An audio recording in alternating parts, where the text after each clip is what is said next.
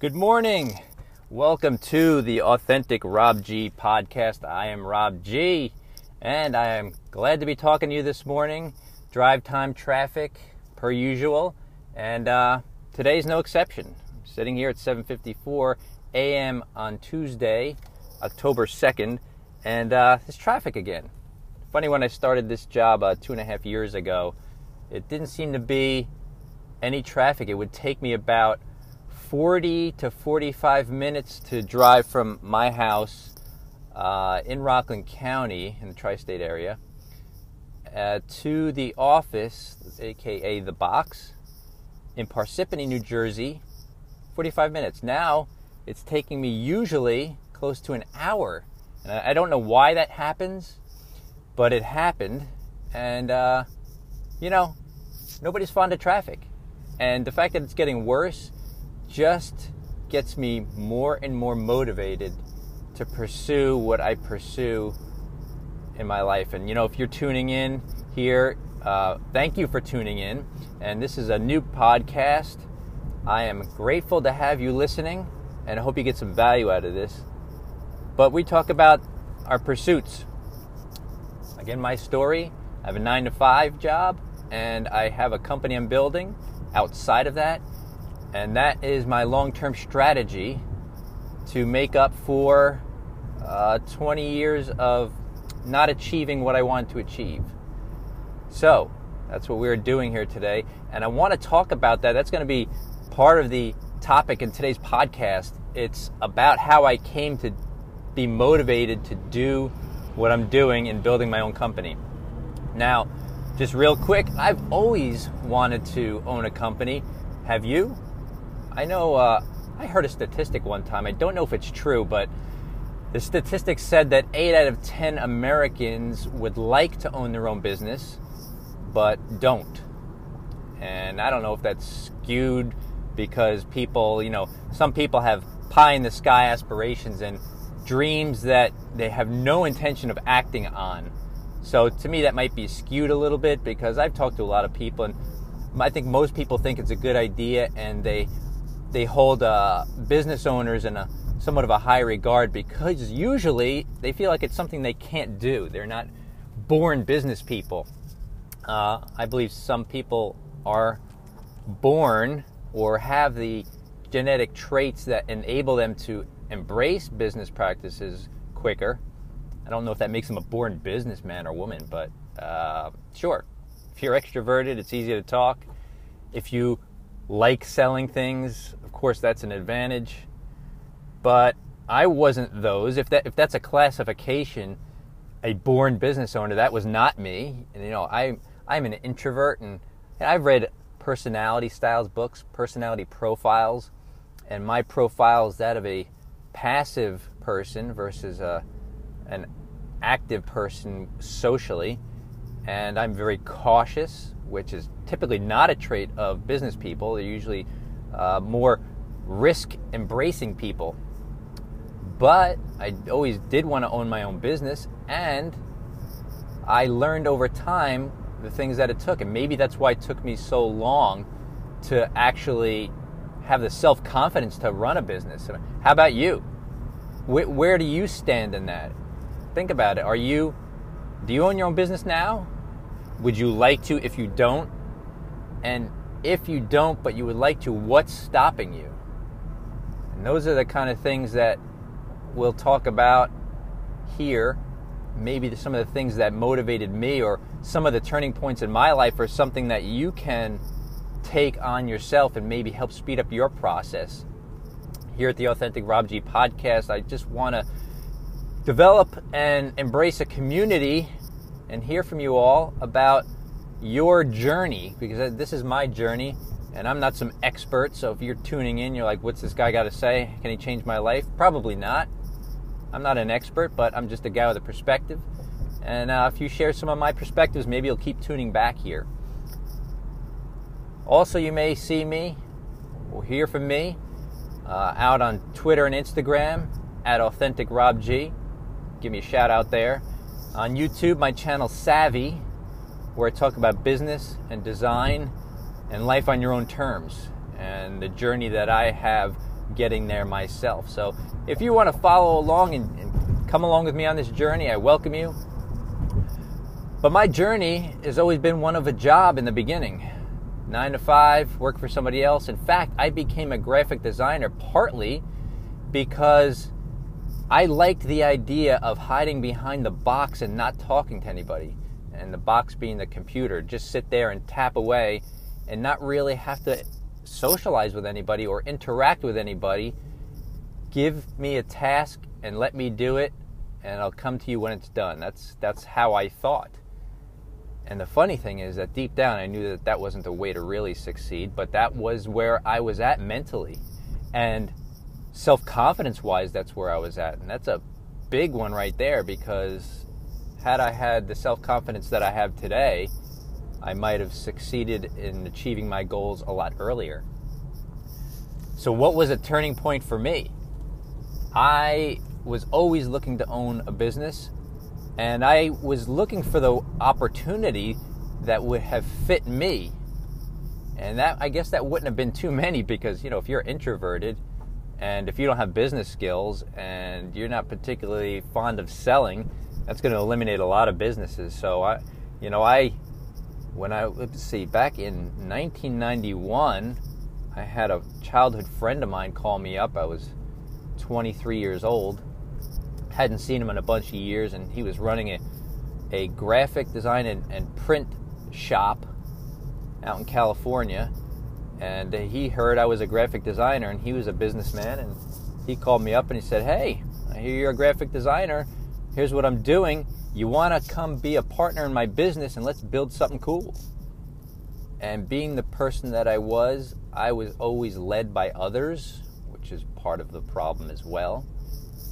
I was like, "Yeah, of course," because I wanted to own a business and the the safety net that I felt was there in partnering with somebody who was more of a business person. You know, if there was somebody that was born to be a business person, it was him because he had the gift of gab. He he I remember when we were kids, we were 10, 11 years old. He had no problem going up to strangers and then just asking them random questions about business. It was incredible.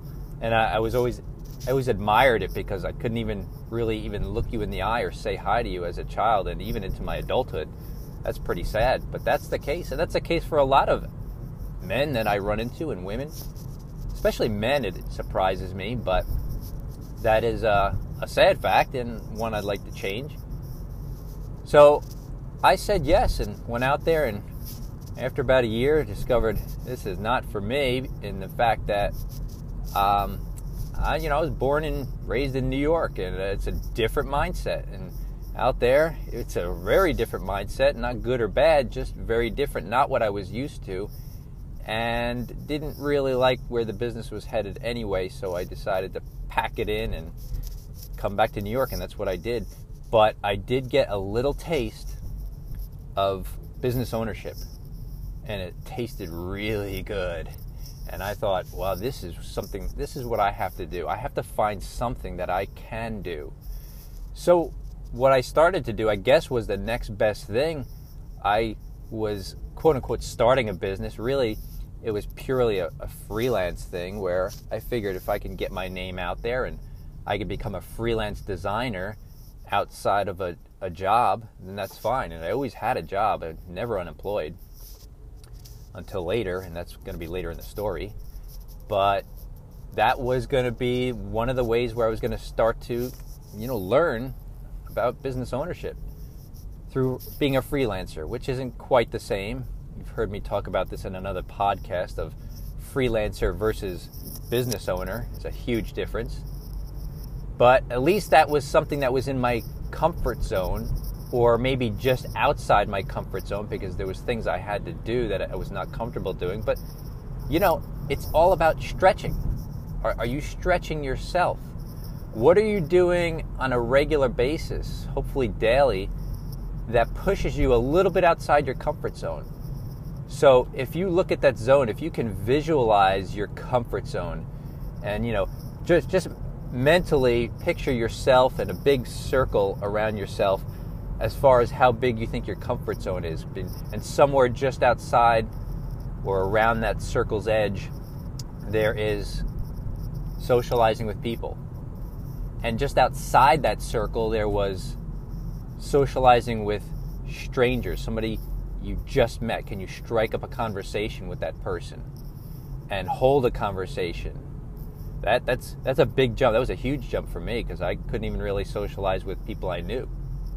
And then outside of socializing with somebody you just met, you know, perhaps introducing yourself and striking up a conversation and learning how to do that.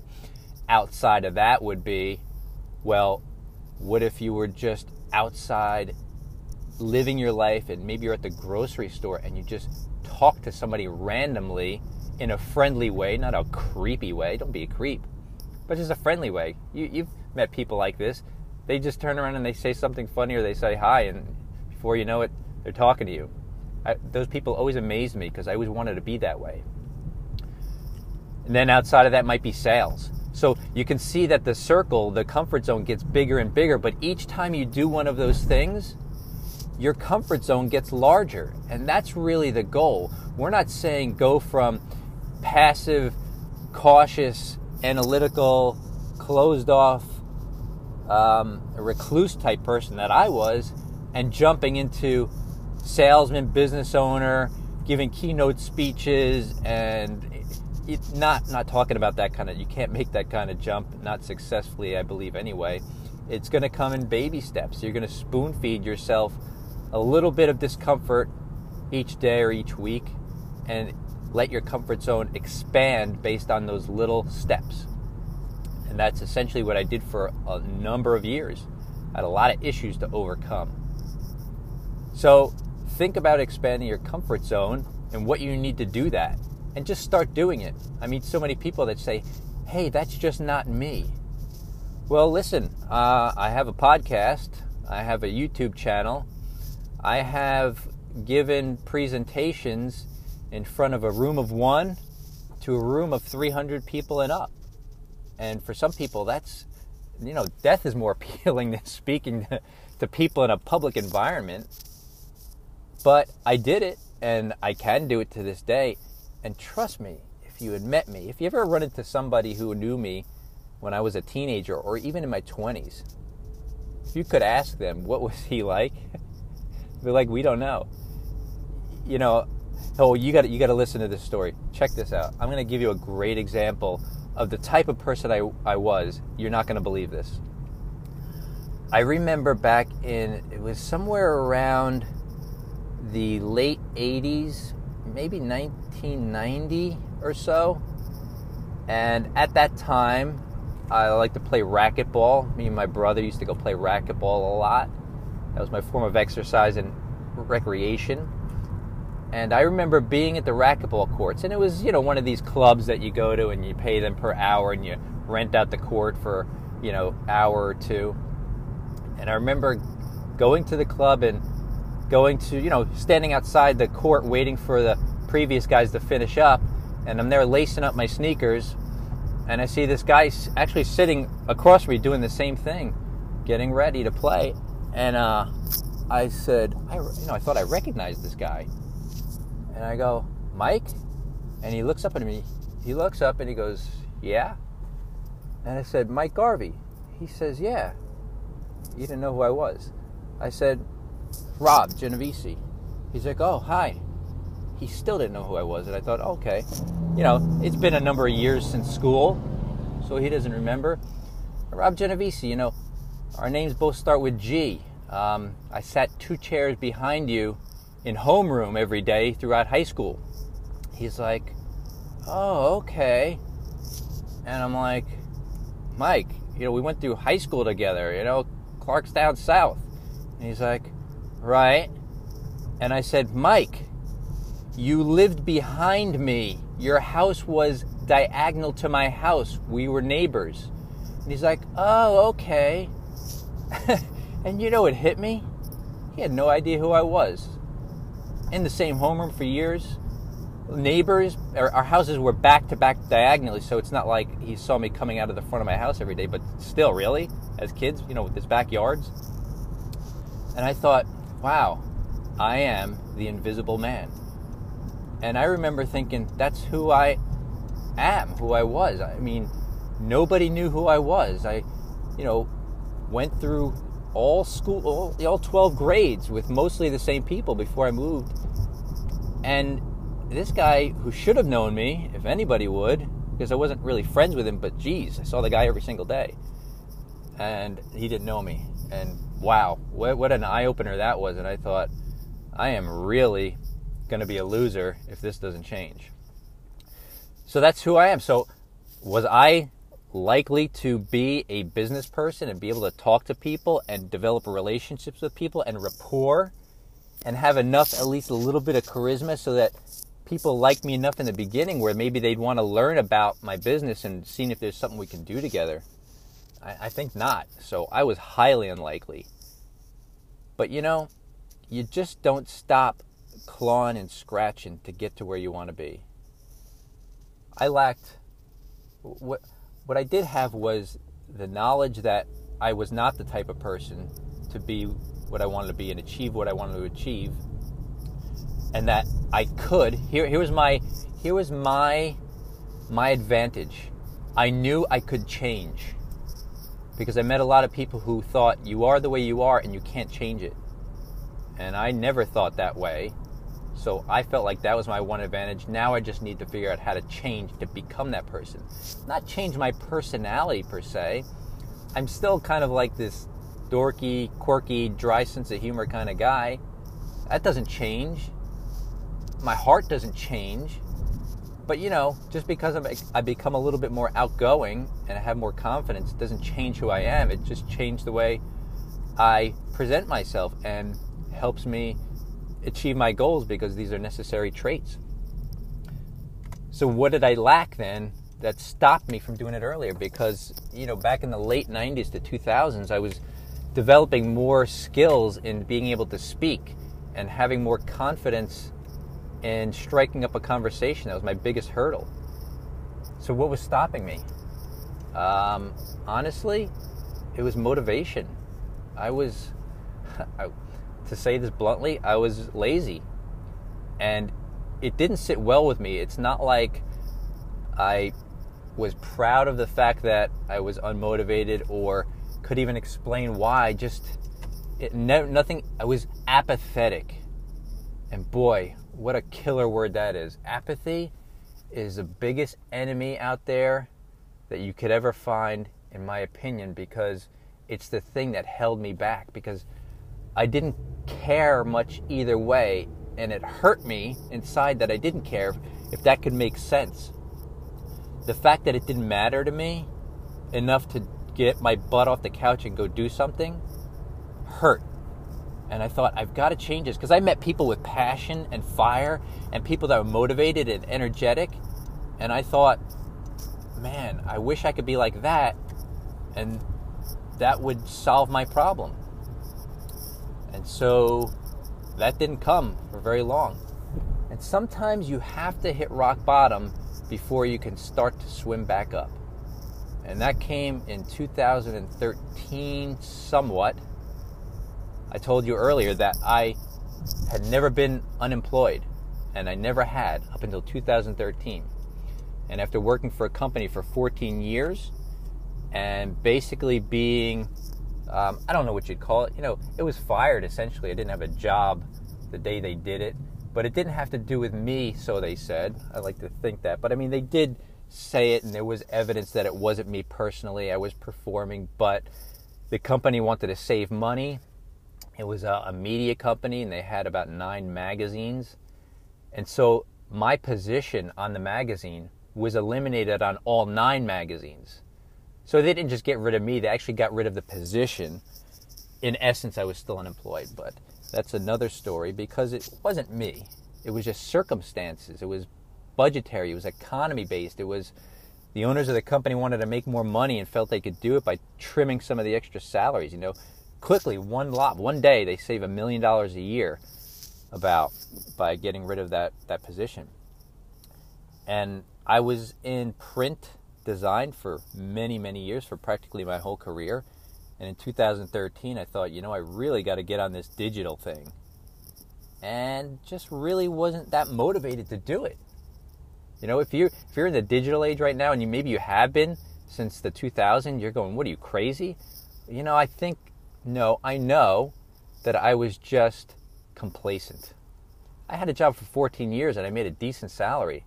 You know, why would I want to change anything? And hey, this unemployment thing, that's no big deal. I've never been unemployed before, but I knew I had the skills in order to get a another job fairly quickly, excuse me.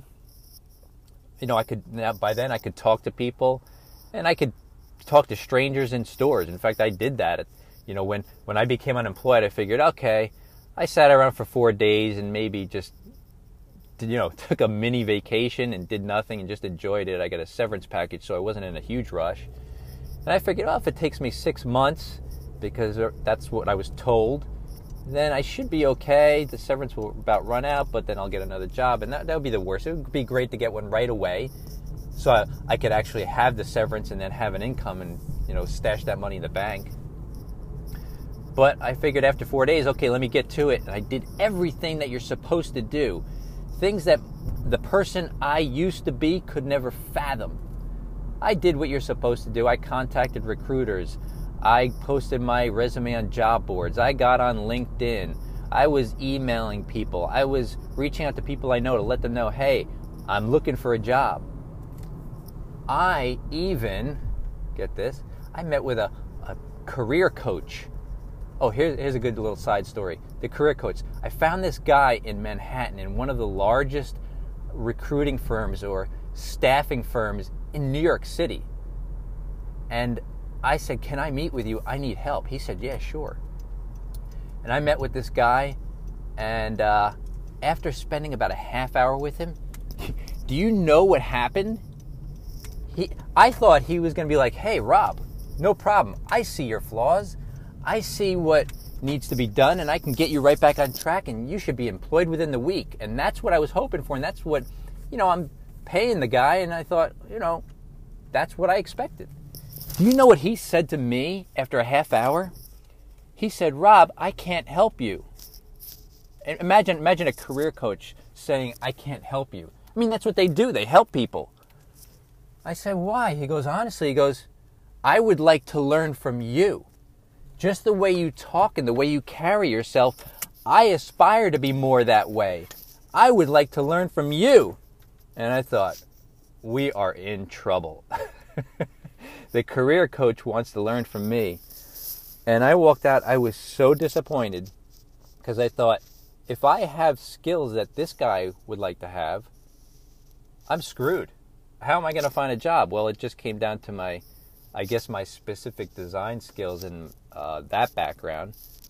But that was after maybe four or five months. And I'm going to tell you, I was doing things that I didn't think I would have to do, but I was willing to do.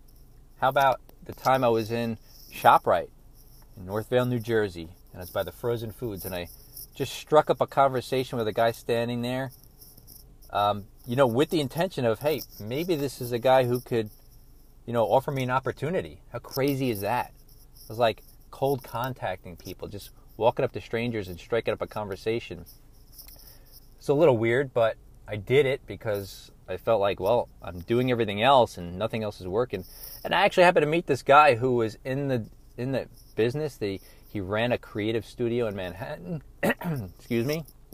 He ran a creative studio in Manhattan, and um, you know he he wanted to give me something, but he didn't have any positions available.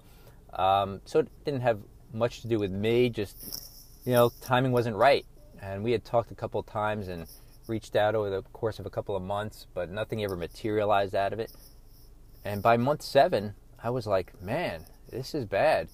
So uh, I decided, you know what, there's one thing I haven't done, believe it or not. By 2013, I had not done this yet. I'm going to get my own website. I'm going to build my own website. So I remember sitting down and, and checking out all the DIY website builders and trying to pick the best one that I felt like I could do. Now I didn't code, so I had to use these drag and drop builders, and I picked the best one that I thought would work for me. And I remember starting on a Friday morning, and I spent the whole day Friday and about to 11 o'clock Friday night, and then about six hours the next day on Saturday until I got it just the way I wanted and I launched it. And boom, I had my own website, my first website ever. And I thought that was a lot of hard work and trial and error, but it was fun. You know, as a, as a website designer, so to speak, I wasn't really a designer, but it felt cool and I liked it. I liked the digital world. I liked the fact that you could just put something up there and it's up there. You know, in print, you've got to think about how it's going to be reproduced based on the inks and the substrate, you know, what kind of paper or what's going to be printed on and who's the printer and do they know what they're doing. Uh, it's just, it's such a nightmare business. So digital to me was like, wow, this is instant. What you see is what you get. And I did that. And um, a month later, in September, was it August or September, um, I found a job. Here's the funny part. After I did all those things career coach, recruiters, job boards, emailing, cold contacting, you name it, I was doing it. LinkedIn, social media. Somebody calls me up that I used to work with and says, Hey, the company I work for is making a new position. I think you'd be perfect for it. And I went in and they hired me. so, isn't that crazy? After all that, it came, the job, the one interview I got, the one interview I got because I was, uh, how old was I then? Was uh, 45, something like that. The one interview I got came because of a person that I already knew. How weird is that? It was almost like it was all for nothing, but you know, sometimes that's the way it works.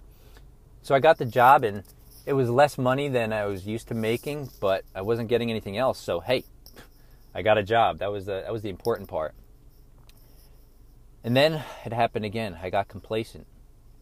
I, I just uh, I felt like, hey, I can breathe now. It's okay. I got money coming in. It was just in time because my severance was just running out. But all is good, right? And two years later, almost to the day, they let me go. Now I'm 47, 48, just about 48 years old and unemployed for the second time in two years. Listen, nobody wants a 48 year old graphic designer. I'll tell you that much. No company wants to hire a middle aged designer. So, what was I going to do? We talked about motivation. Let me tell you something. The next seven months after that were horrific, financially speaking, uh, because I was never great at managing money if you're not, you better get really good at it. Live below your means, put aside 10% at minimum. And we burned through everything. We were, um, mm, it's hard to talk about, but we were, uh, we were on assistance and it was tough. But after seven months, um, going through the same thing again as far as reaching out to people, emailing, recruiters, job boards, doing whatever I could. Uh, managed to uh, make a connection with somebody that I actually knew by way of family. And um, he was partner in a company and they needed somebody. And they, um, actually, the timing was right. So he offered me a job and I needed it. And it came at a good time. And boy, I could breathe again so it was okay. But during that during that time period, I thought, you know, this is before he offered me the job, so it's around August of uh, 2015. It's a rough year. I thought, you know what? I can't put off this digital thing anymore. I can't. I can't put off uh, learning about more about social media and the web and how I can use that to leverage my experience and education in creating a new career. And I thought, you know what? In two years, I got two interviews. Actually, just one because I hadn't got the second one yet, but it took me a long time to get one interview. But what I did do was I went to a friend of mine and I said, hey, he, he owned a couple of businesses, and I said, your your website kind of stinks. You know, I could say that we were friends. I said, Can I design, can I build you a new one for free? Because I need to learn how to do this. It would help me out, and if you like it, you know, obviously use it, and hopefully it will it will add value to your company." And he said, "Sure," and I did that, and he was like, "Wow!" He goes, "This is really good." And he was showing it to a friend of his, an associate who owned many businesses, large businesses. This guy was a multimillionaire in his 20s. And the guy said, I want your guy to build me a site. And in fact, I ended up building building two websites for that guy. And you know, from that first guy, he introduced me to another guy who was starting up a company with a, partner of his, and I did his website. And that partner's girlfriend, who's a lawyer, needed a website, and that guy's mother ran a nonprofit, and they needed a website. And you know, it just it just snowballed from there. And I thought, I've gotten more website jobs from one referral, basically, it started with my one friend, than I ever got an interview. If it's easier to get work on my own in this new field I'm doing, I'm going to do this. And let me tell you something. You know, this talk is about um, motivation and what's yours and overcoming what you need to overcome in order to learn the skills. If the last piece of the puzzle was motivation, God bless me big time because what I went through in not being able to provide for my family, it scarred me so deep and put a burn in me that I never felt before in my life because I vowed. And when I took that job from the, the family friend, I told him, I said, just so you know, I am a freelance web designer on the side and I don't want to give that up. He said, I don't care what you do on the side. Just put in a good eight hours for us, and whatever you want to do on the side, you can bake cookies for all I care and sell them. And I was like, cool. And I didn't give it up. And you know something? I have never been unmotivated since, and I have never not done something to build my company. I went from freelancer mindset to business owner mindset real quick, and I've always had work. And that's two and a half years now since that day when I decided to do it. So, what is your motivation, or is motivation your issue? Are skills your issue? Let me tell you something. The skills that I had to learn took me a while because uh, because of the the quiet, passive person I was, but I could still do it. I could still force myself to talk to somebody and to give a presentation and be real nervous and have sweaty, cold palms but to manufacture motivation was the hardest thing I had to do. And you know what? It took me hitting rock bottom for it to come, but it came. What do you have to do to overcome the thing that's holding you back? Whatever it is, you need to do it. You need to do it because it makes the difference in maybe you avoiding what I went through and being financially devastated, and now I'm, essentially I'm starting over again from scratch. But you know, I'm studying something else called time compression, and I talk about that in another podcast about how I have to, in the next 10 to 20 years, go twice as far with half the time. And there's different time hacks to be able to do that, and multiple streams of income helps. So these are the things I'm working on and we'll be talking about. So that's the podcast and topic for today. I want you to go away with those thoughts. What's stopping you? Are they skills? Is it motivation? Maybe you need to get fired too. And I don't really necessarily wish it upon you, but if that's what it takes, you'll be okay. I'm okay, you'll be okay. Because I know that the benefit of me getting fired, I would never change what I went through because it built me into the person that I am today in order to achieve what I'm achieving. So I can't say that I would go back and not have that happen again. It changed me dramatically. So if it's in your power to do it, please do it. Make sure it's in your power. Don't don't let circumstances be imposed on you that make you change. Change before it happens. Be proactive. Take the reins in making it happen on your terms. And I want you to hit me up on Twitter, Instagram, at Authentic Rob G. Go to my YouTube channel, Savvy, S A V V Y. Hit me up there. Subscribe to the channel. Got three videos about going up every week, brand new content all the time, talking about design, business, and life on your own terms. Let's talk. Put comments below, hit me up here, respond to this podcast, and let me hear what you've gone through, what you're going through, what you want to achieve. Hey, what's holding you back? And let's talk about it. We'll address those in future podcasts. So, this is Rob G, and this is the Authentic Rob G podcast. Have a great day.